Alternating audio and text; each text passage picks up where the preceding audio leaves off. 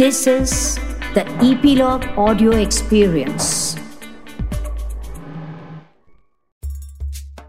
मस्त मौला शेख चिल्ली की कहानियों के पिटारे में से आज की कहानी है तेल का ग्लास मैं सुनीता मालपानी, आपको सुनाने आई हूँ मस्त मौला शेख चिल्ली की कहानियाँ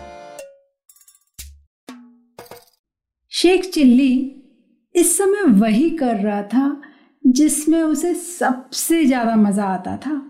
पतंगबाजी। वो उस समय अपने घर की छत पर खड़ा था और आसमान में लाल और हरी पतंगों को उड़ाने का मज़ा ले रहा था।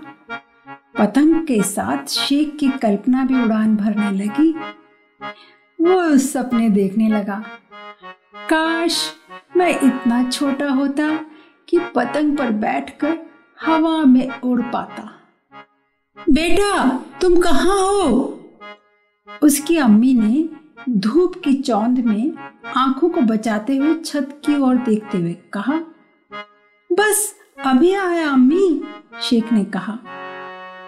काफ़ी दुखी होते हुए उसने अपनी उड़ती पतंग को ज़मीन पर उतारा और फिर दौड़ता हुआ नीचे गया। शेख अपनी अम्मी की इकलौती औलाद था। इसलिए अम्मी शेख को बहुत प्यार करती थी। बेटा, झट से इसमें आठ आने का सरसों का तेल ले आओ। उन्होंने कहा और अठन्नी के साथ साथ शेख को एक ग्लास भी थमा दिया।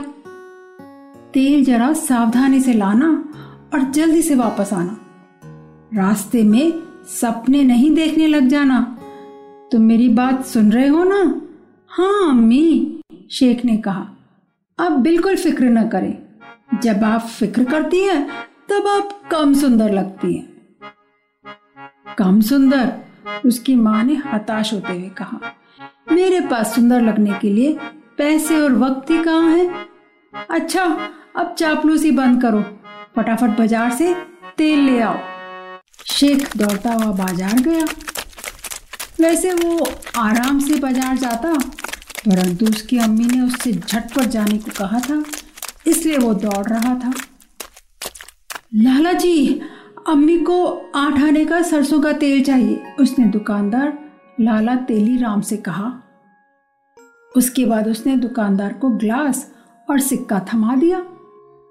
दुकानदार ने बड़े पीपे में से आठ आने का सरसों का तेल नापा और फिर वो उसे ग्लास में उंडेलने लगा। ग्लास जल्दी ही पूरा भर गया। भाई, इस ग्लास में तो बस सात आने का तेल ही आएगा, उसने शेख से कहा।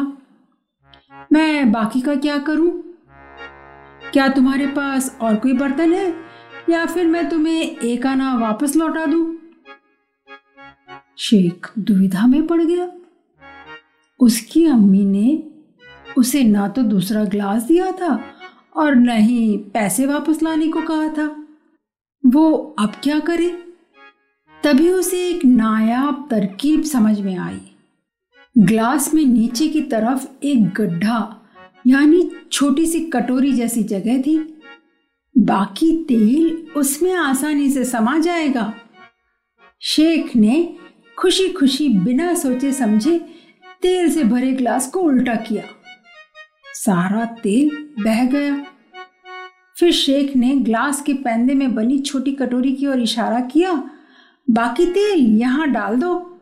उसने कहा, लाला तेलीराम को शेख की बेवकूफ़ी पर यकीन नहीं हुआ। उन्होंने सिर हिलाते हुए शेख की आज्ञा का पालन किया। शेख ने ग्लास को सावधानी से उठाया और फिर वो घर की ओर चल पड़ा। जब वो घर पहुँचा तब उसकी माँ कपड़े धो रही थी। बाकी तेल कहाँ है? माँ ने ग्लास के पैने की छोटी कटोरी में रखे हुए तेल को देखकर पूछा। यहाँ। शेख ने ग्लास को सीधा करने की कोशिश की और ऐसा करने के दौरान बचा खुचा तेल भी ज़मीन पर बह गया। बाकी तेल यहाँ था, अम्मी जान। मैं सच कह रहा हूँ। मैंने लाला जी को तेल इसमें डालते हुए देखा था।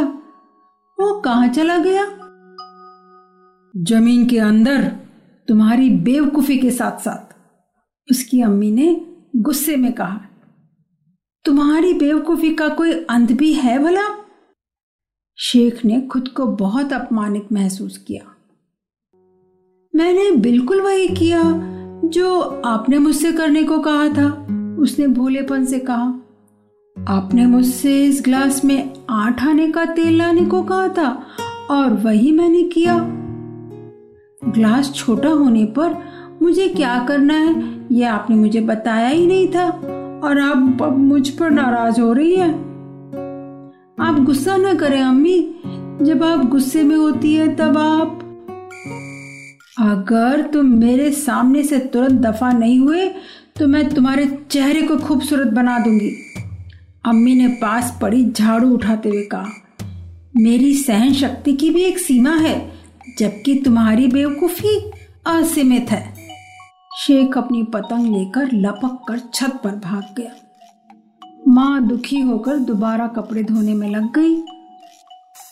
उन्हें अब तेल लाने के लिए खुद बनिए की दुकान पर जाना पड़ेगा।